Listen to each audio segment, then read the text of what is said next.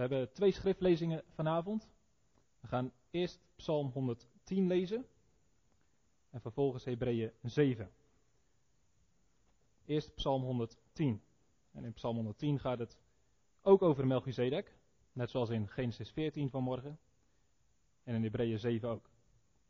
Psalm 110. Dat is een psalm van David. En er staat boven een belofte voor de priesterkoning. De Heere heeft tot mijn Heere gesproken, zit aan mijn rechterhand, totdat ik uw vijanden gemaakt zal hebben tot een voetbank voor uw voeten. De Heere strekt uw machtige scepter uit vanuit Sion en zegt, heers te midden van uw vijanden. Uw volk is zeer gewillig op de dag van uw kracht, getooid met heilig sieraad. Uit de baarmoeder van de dageraad is voor u de dauw van uw jeugd. De Heer heeft gezworen en hij zal er geen berouw van hebben. U bent priester voor eeuwig, naar de ordening van Melchizedek. De Heere is aan uw rechterhand. Hij verplettert koningen op de dag van zijn toren. Hij spreekt recht onder de heidevolken, vult het slagveld met dode lichamen en verplettert hem die het hoofd is over een groot land. Hij drinkt onderweg uit de beek, daarom heft hij zijn hoofd omhoog. En vervolgens Hebreeën 7 denk wel belangrijk dat we de tekst voor ons hebben. Het is behoorlijk uh, ingewikkeld. Ik zal proberen rustig te lezen. Probeer de lijn te volgen. Het gaat over Melchizedek. En uh, waarom hij, of wie hij is. En wat het betekent dat Jezus Christus priester is geworden naar zijn orde. Deze Melchizedek was namelijk koning van Salem. Een priester van de Allerhoogste God. Hij ging Abraham tegemoet toen hij terugkeerde na het verslaan van de koningen en zegende hem. Aan hem gaf Abraham ook van alles het tiende deel. In de eerste plaats was hij, al dus de vertaling van zijn naam, koning van de gerechtigheid. En verder was hij ook koning van Salem. Dat is koning van de vrede. Zonder vader, zonder moeder, zonder stamboom kent hij geen begin van dagen. En ook geen levenseinde. Maar aan de zoon van God gelijk gemaakt, blijft hij in eeuwigheid priester. Merk nu op hoe groot hij geweest is. Iemand aan wie de aartsvader Abraham zelfs een tiende deel van de buit gegeven heeft.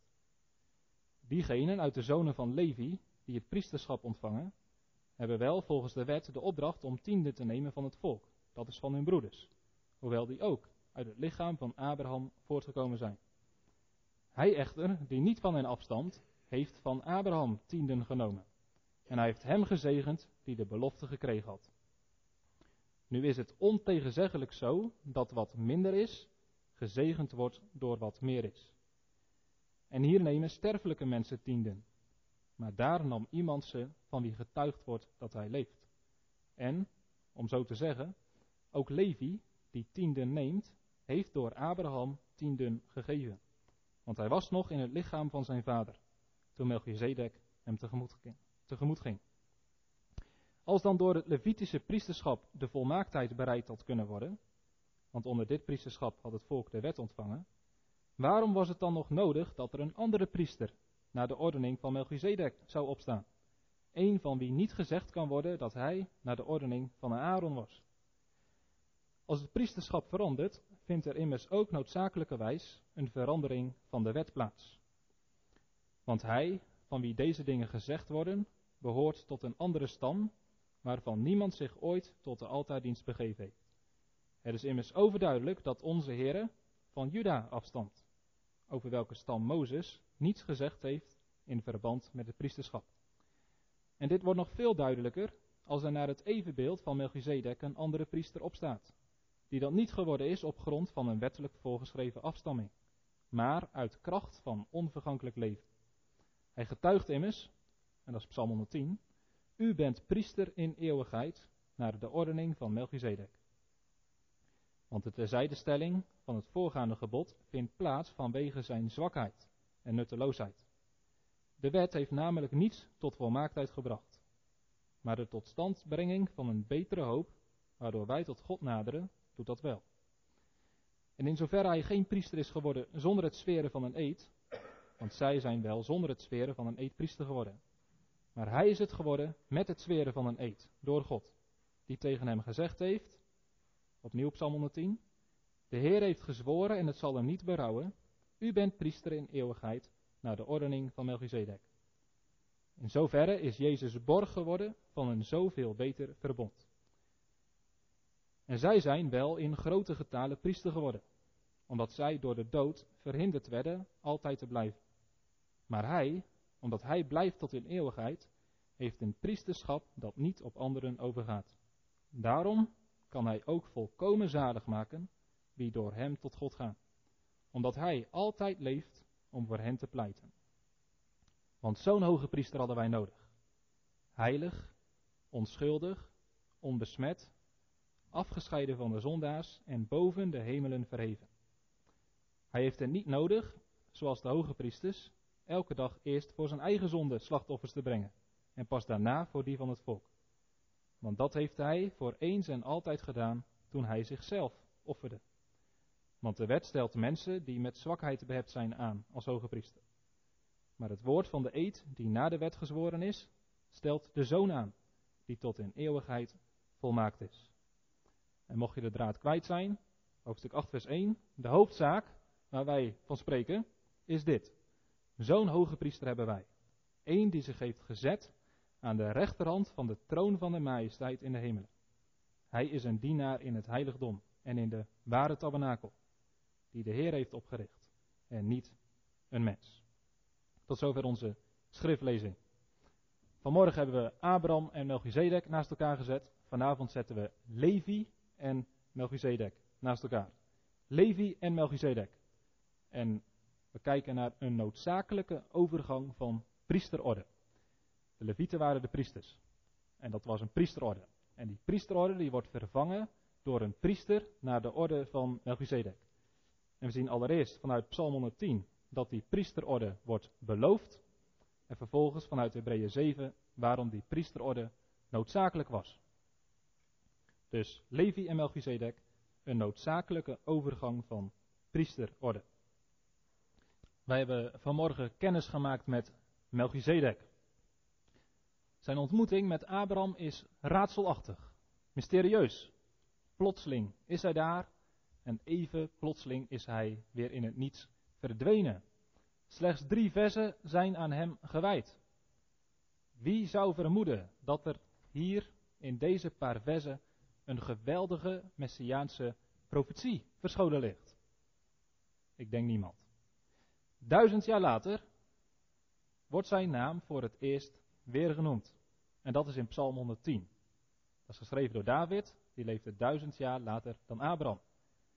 Een kort zinnetje. U zult priester zijn voor eeuwig, naar de orde van Melchizedek. En dan zwijgt de schrift weer over Melchizedek. En dan moeten we weer duizend jaar wachten. Duizend jaar later. Op dat moment is de Messias verwachting enorm sterk in het land Israël. De Romeinen zijn de baas en de Joden hebben het niet makkelijk onder de Romeinen. Ze worden uitgepest, getreiterd en ze verlangen naar bevrijding. Ze verlangen naar een Messias die zal komen om recht te doen. Om het volk te bevrijden van ongerechtigheid. En om eindelijk weer vrede te brengen. En wie was die Messias? Nou, iedereen verwachtte hem als de zoon van David. Dat was duidelijk genoeg in het Oude Testament. De Messias die zou komen, dat zou een nakomeling zijn van David. Want aan David had God grote beloften gedaan. Tegen David had God gezegd: Uit jouw nageslacht zal ik een koning geven die voor eeuwig zal regeren. Aan zijn koninkrijk zal nooit meer een einde komen. Zijn troon zal eeuwig zeker zijn. En zoals men zeker wist dat de Messias een zoon van David was, zo wist men ook eigenlijk wel zeker dat Psalm 110 over die Messias sprak. Dat was een profetie over de komst van de grote zoon van David. Zo werd die psalm gelezen. En dan stelt Jezus een hele lastige en slimme vraag aan de fariseeën. Hij heeft eerst gevraagd, uh, wie denken jullie dat de Messias zal zijn? En ze zeggen met één mond, de zoon van David. Nou zegt Jezus, als de Messias dan de zoon van David is, waarom zegt David dan in Psalm 110 over de Messias dat hij zijn Heere is?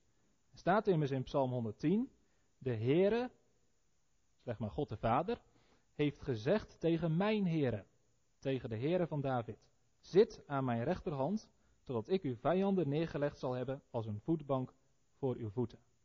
David noemt de Messias dus zijn Heere. Hoe kan dat? Hoe kan hij en de zoon van David zijn en de Heere van David? En dan staat er, niemand kon hem een antwoord geven. Dat was te moeilijk.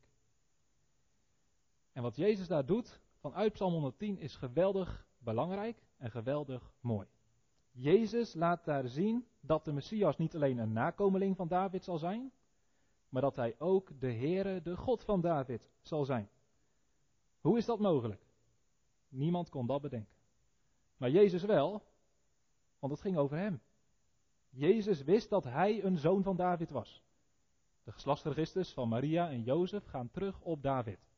Dat was duidelijk. Naar zijn menselijke natuur was Jezus de zoon van David. Maar Jezus heeft niet alleen een menselijke natuur, hij was ook God. En naar zijn goddelijke natuur is hij de Heere van David. Dus David noemt de Messias terecht zijn Heere, terwijl het ook zijn zoon was. Psalm 110 gaat dus over Jezus. Dat dat zo is, dat wordt nog op een manier bewezen, want er staat in Psalm 110, zit aan mijn rechterhand. En wie heeft die positie gekregen aan de rechterhand van God? Dat was Jezus. Toen hij opvoer naar de hemel. De hemelvaart is een vervulling van Psalm 110. En het Nieuw Testament wordt daarom Psalm 110 heel vaak geciteerd. Dat is een van de meest opvallende en meest duidelijke profetieën die gaan over de Heer Jezus. Ze zijn in Hem duidelijk vervuld. Psalm 110 spreekt allereerst over de verhoging van de Messias. De hemelvaart van Jezus Christus. Dat gaat over zijn koningschap. Er wordt niet alleen gesproken over zijn koningschap in deze psalm, maar ook over zijn priesterschap. U bent priester voor eeuwig naar de ordening van Melchizedek. Dus uit Psalm 110 kun je afleiden dat de Messias zowel koning is als priester. Nou, we hebben vanmorgen gezien dat dat ook zo was voor Melchizedek. Hij was koning van Salem en priester van de Allerhoogste God. En we hebben ook gezegd dat dat eigenlijk heel bijzonder is. In het Oude Testament gaat dat nooit samen. Je bent of priester of koning. De enige uitzonderingen zijn misschien David. Hij was geen priester, maar hij deed soms wel priesterlijke taken. En de andere uitzondering is Jozua in de profeet Zacharia, Zacharia, waar hij een priester is en ook gekroond wordt tot koning. Waarom wel David en waarom ook Jozua, maar verder niet? Nou, ik heb dat vanmorgen niet zo bewust gezegd. Maar zowel David als Jozua zijn ook heel duidelijk typen van Jezus Christus. Zij zijn een voorafschaduwing, een voorbeeld van wie de Messias, Jezus Christus, zou zijn. En dit is een krachtig bewijs ook voor uh, de goddelijke inspiratie van de Bijbel. De Heilige Geest heeft heel bewust, heel duidelijk dingen in het Oude Testament zo laten gebeuren en opschrijven, dat daar al dingen zichtbaar in worden van wie Jezus Christus zal zijn en wat hij zal doen. In het Oude Testament staan heel veel typen, voorbeelden van de persoon en het werk van Jezus Christus. En soms is dat heel duidelijk. Dan lees je dat en dan weet je eigenlijk gelijk, dit gaat over de Messias. Dit gaat over de toekomst. Hier wordt iets beloofd over iemand die nog komen moet. Maar in heel veel gevallen is het helemaal niet duidelijk. En lees je er gewoon overheen. Zoals vanmorgen denk je, nou, dat is gewoon een geschiedenis. Niet zo bijzonder, toch? Maar vanuit het Nieuw Testament, en je leest dan terug, dan blijkt er in één keer helemaal niet gewoon een geschiedenis te zijn. Maar dan zit er een geweldige profetie in. Een geweldige messiaanse typologie achter. En dat wordt dus duidelijk vanuit het Nieuw Testament. Een ander mooi voorbeeld daarvan is de verhoging van de slang in de woestijn. Het volk Israël was een beetje aan mopperen voor de zoveelste keer. En toen zei God, ik ga straffen. En hij stuurde slangen, gifslangen. En door die gifslangen werden mensen gebeten. Nou, dat is niet goed voor je. Dus die mensen werden ernstig ziek. Zelfs zo ziek dat ze stierven. Ze gingen radeloos naar Mozes en toen zei God, je moet een slang maken en die op een stok zetten. En iedereen die naar die slang kijkt, die wordt genezen. Nou, gewoon een geschiedenis. Wel een hele bijzondere geschiedenis, een groot wonder. Maar niemand zoekt daar iets achter. Totdat Jezus in het Nieuwe Testament tegen Nicodemus zegt: Zoals de slang in de woestijn verhoogd werd, zo zal ik verhoogd worden. Zodat iedereen die in mij gelooft niet verloren gaat, maar eeuwig leven heeft. Dus die koperen slang was ook een type, een voorbeeld van de persoon en het werk van Jezus Christus. Het Oude Testament zit vol van zulke voorbeelden. Vol van zulke types, voorafschaduwingen, die allemaal wijzen naar Jezus Christus. En de schrijver naar Hebreeën, die maakt in Hebreeën 7 duidelijk dat die paar teksten over Melchizedek in het Oude Testament ook een hele belangrijke betekenis hebben om te begrijpen wie Jezus is en het werk wat Hij voor ons als zaligmaker doet. Nou, in de eerste drie versen, hebben we vanmorgen gezien, dan zegt hij dat, dan stelt hij dat. Dus is het niet opvallend dat Melchizedek koning en priester is? Is het niet opvallend dat Melchizedek geen stamboom heeft? Dat hij nooit geboren is, ieder geval nooit geboren lijkt te zijn. En dat er ook geen levenseinde van hem beschreven wordt. Dat moet wel een voorbeeld zijn van Jezus Christus, die ook koning en priester is. Die ook geen begin vandaag had, want hij is van eeuwigheid en tot in eeuwigheid de zoon van God. Nou, de schrijver in Hebreeën die heeft nog wel wat uit te leggen. Want dat de Messias koning zou zijn, dat was voor de Joden vanzelfsprekend. De Messias zou een koning zijn. En een geweldige koning die de Romeinen het land uit zou jagen en zelf een nieuwe koninkrijk zou herstellen. Al eeuwenlang had er geen koning op de troon gezeten in Jeruzalem. Dus er was duidelijk behoefte aan een nieuwe koning. Maar een priester, dat was toch niet nodig? Er waren gewoon priesters. De Levitische priesterdienst was in de tijd van Jezus nog volop aan de gang. Waarom is er dan een andere priester nodig? Mozes heeft toch gewoon het priesterschap ingesteld. En iedereen die uit het nageslacht van Aaron was, die kon priester worden. Ja, zegt de schrijver Hebreeën, dat klopt. Dat priesterschap is door God ingesteld. Maar in het Oude Testament wordt er gesproken nog over een ander priesterschap. Er wordt in Psalm 110 gezegd: Ik maak u priester tot in eeuwigheid naar de orde van Melchizedek. Dus het is al duidelijk dat vanuit het Oude Testament God wilde dat het priesterschap van Aaron vervangen zou worden door een ander priesterschap. Er moest een andere priester komen naar een andere orde. Nou, en dan is de vraag: waarom was dat dan nodig? En wie is dat dan geworden? Nou, de eerste drie versen is dus duidelijk dat Melchizedek een type is van Jezus Christus. Dan vervolgens in vers 4 tot en met 10, dan gaat hij duidelijk maken dat Jezus Christus als een priester naar de orde van Melchizedek meer is, hoger is, beter is dan de priesters naar de uh, orde van Aaron, van Levi. Nou, hoe gaat hij dat bewijzen? Dat is een beetje ingewikkeld. Maar hij zegt dus, Abraham, die gaf tienden aan Melchizedek. Nou, het feit dat Abraham tienden gaf aan Melchizedek, dat bewijst dat Melchizedek meer was dan Abraham. Tienden geef je altijd aan iemand die boven je staat. En andersom, Abraham werd gezegend door Melchizedek. En je wordt alleen gezegend door iemand die meer is dan jij. Dus het is heel duidelijk, Melchizedek is meer dan Abraham. Nou, en Abraham was misschien wel de grootste mens die ooit geleefd heeft. In de ogen van de Joden. En in de ogen misschien zelfs van Paulus. Niemand was zo groot, zo voornaam, zo belangrijk, zo bepalend voor de wereldgeschiedenis als Abraham. Maar hier komen we iemand tegen die nog meer is. Nog hoger. Zelfs dan Abraham. Nou, wat heeft dan met Levi te maken? Nou, Levi, dat was een nakomeling van Abraham. Als je een paar generaties verder gaat, op een gegeven moment werd Levi geboren. Uit Jacob. Jacob was een zoon van Isaac en Isaac was een zoon van Abraham.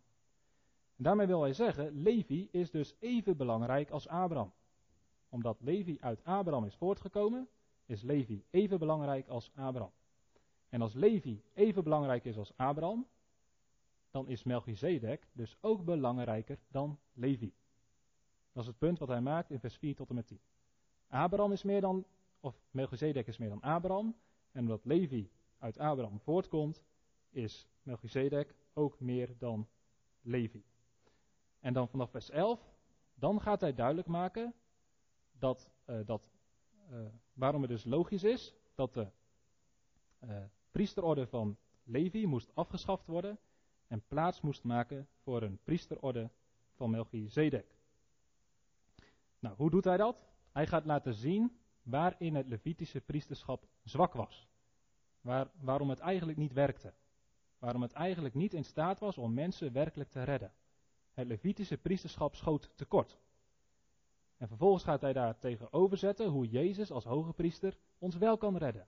Waarom hij niet zwak is, maar wel de kracht heeft om ons het leven, het eeuwige leven te geven. En hij noemt zeven dingen. Zeven dingen waaruit de zwakheid van de Levitische priesterorde blijkt en waaruit de kracht van Jezus als hoge priester blijkt. Allereerst, het Levitische priesterschap was gebaseerd op afstamming. Dat betekent, het ging van vader op zoon. Er werd niet gekeken naar iemands kwaliteiten. Er werd niet gekeken naar iemands IQ. Er werd niet gekeken naar iemands diploma's. Het enige wat telde was de afstamming. Of je de juiste stamboom had. En als je de juiste stamboom had, als je in het juiste geslacht geboren was, dan kon je priester worden. Maar het is logisch dat er dan af en toe een priester tussen zat die eigenlijk niet zo geschikt was. Er werd niet gekeken naar zijn bekwaamheid, maar naar zijn afstamming. Je vader is priester, prima, dan kun jij het ook worden. Maar het is logisch dat er af en toe priesters waren die helemaal niet zo geschikt waren. Dit is heel anders bij de priester naar de orde van Melchizedek. Melchizedek, die had geen stamboom. Hij is door God aangesteld als priester. En daarin is Melchizedek een type van Jezus Christus. Jezus is geen priester geworden omdat zijn vader priester was. Jozef was timmerman, geen priester. En Jozef was uit de stam van Juda, in de verkeerde stam. Maar Jezus is geen priester geworden op basis van zijn afstamming, maar op basis van zijn kwaliteiten. Hij staat in vers 16 van hoofdstuk Hebreeën 7. Er is een andere priester opgestaan naar de orde van Melchizedek. Hij is dan niet geworden op grond van een wettelijk voorgeschreven afstamming, maar uit kracht van onvergankelijk leven. Dus Jezus is een betere priester, omdat er bij hem is gekeken naar zijn kwaliteiten en niet naar zijn stamboom. Nou, wat wordt er gezegd? Uit kracht van onvergankelijk leven. En dat is het tweede verschil. De zwakheid van de Levitische priesters zat hierin dat ze tijdelijk priesters waren. Elke Levitische priesters mocht maar een aantal jaar dienen. Van ongeveer 30 jaar tot 50 jaar. Dat is maar 20 jaar. En ook al zouden ze heel hun leven hebben kunnen dienen, dan zou het nog steeds tijdelijk zijn geweest. Want al die priesters gingen gewoon dood. Ze stierven allemaal. En elke keer als een priester was gestorven, dan moest er een opvolger komen. En zo zijn de eeuwen door er heel veel verschillende priesters geweest. Ze waren allemaal zwak, omdat ze tijdelijk waren. Ze konden niet voor altijd hun dienst uitvoeren, ze moesten afgewisseld worden. Dit is heel anders bij de priester naar de orde van Melchizedek. Want van Melchizedek staat dat hij geen levenseinde had. En hij is een type van Jezus Christus. Want Jezus Christus is priester tot in eeuwigheid. Dat is de belofte van Psalm 110. De Heer heeft gezworen, het zal hem niet berouwen. U bent priester tot in eeuwigheid. En, zegt vers 24 van Hebreeën 7. Um, dan lezen we vers 23 tot en met 25 van Hebreeën 7. Daar staat op dit punt. Er staat in vers 23 over de Levitische priesters. Zij zijn wel in grote getalen priester geworden, omdat zij door de dood verhinderd werden altijd te blijven. Maar hij, Jezus, omdat hij blijft tot in eeuwigheid, heeft een priesterschap dat niet op anderen overgaat. Vers 25, daarom kan hij ook volkomen zalig maken, wie door hem tot God gaan, omdat hij altijd leeft om voor hen te pleiten. Jezus kan ons volkomen zalig te maken. Dat woord volkomen, dat kun je ook lezen als van het begin tot het einde. Want Jezus is onsterfelijk. Zijn priesterschap is voor eeuwig. Het derde waarin het Levitische priesterschap zwak was. Zij moesten elke dag opnieuw offers brengen. Het bloed van bokken en stieren moest elke dag opnieuw vloeien. Wat liet dat zien? Nou, dat die offers eigenlijk helemaal niet in staat waren de zonde weg te nemen. Er staat in Hebreeën 10, iedere priester stond wel dagelijks te dienen en bracht vaak dezelfde slachtoffers, die de zonde toch nooit zouden kunnen wegnemen. Dus God heeft die offers niet gewild met het doel dat ze ook daadwerkelijk de zonde zouden kunnen vergeven. Dat was onmogelijk. God heeft die offers gegeven als een voorafschaduwing, een voorbeeld van het offer van Jezus Christus. En hoeveel offers heeft Jezus gebracht? Hoe vaak is Jezus aan het kruis gestorven? Elke dag? Eén keer. En dat was genoeg. En dat laat zien dat zijn offer genoeg is voor God om ons daardoor te redden. Jezus Christus hoefde maar één keer te sterven. En daarom is zijn priesterschap beter dan het priesterschap van de Levieten, die elke dag hun offers moesten brengen. Vierde verschil. De priesters die moesten niet alleen elke dag offers brengen. Als ze offerden, dan moesten ze ook eerst voor hun eigen zonde een offer brengen. Ze moesten offers brengen voor hun eigen zonde. Ze waren zelf zondaren. Ze waren zelf mensen die vergeving nodig hadden. Ze hadden zelf reiniging nodig. Dat hoefde Jezus niet. Jezus hoefde niet voor zichzelf te offeren. Want Jezus is heilig, onschuldig en onbesmet. En zo'n hoge priester hebben wij nodig. Staat in vers 28 van hoofdstuk 7. De wet stelt mensen aan die met zwakheid behept zijn. Maar het woord van de eed, die na de wet gezworen is, stelt de zoon aan, die tot in eeuwigheid volmaakt is. Jezus Christus is een volmaakte priester die niet voor zichzelf hoefde te offeren. Vijfde. De priesters, naar de orde van Levi, die werden niet bevestigd met een eed. En dat geldt wel voor het priesterschap van Jezus Christus.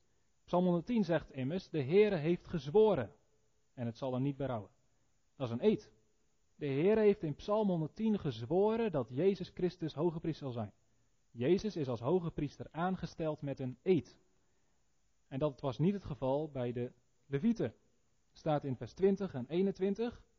En in zoverre hij geen priester is geworden zonder het zweren van een eed, want zij zijn wel zonder het zweren van een eed priester geworden. Maar hij is het geworden met het zweren van een eed door God. Nou, dan wordt er weer Psalm 110 geciteerd. Dus het vijfde verschil is het verschil in aanstelling. Ten zesde, is misschien wel de mooiste. We hebben gezien dat priesters in het Oude Testament absoluut geen koning konden zijn. Zij waren minder dan de koningen. Elke priester stond qua positie onder de koning. Maar bij de priester naar de orde van Melchizedek is het dus anders. Hij staat niet onder een koning, hij is zelf koning. Melchizedek was namelijk koning van Salem en priester. En daarin is hij een type van Jezus Christus. Jezus Christus is koning. Koning van de gerechtigheid. En koning van de vrede. Nou, daar droomden de Joden van. Een koning van gerechtigheid en een koning van vrede. Een koning die de Romeinen land uitjoeg, een einde kwam aan ongerechtigheid en die daarmee vrede bracht. Een koning van gerechtigheid en een koning van vrede. Was Jezus zo'n koning? Nou, dat viel een beetje tegen.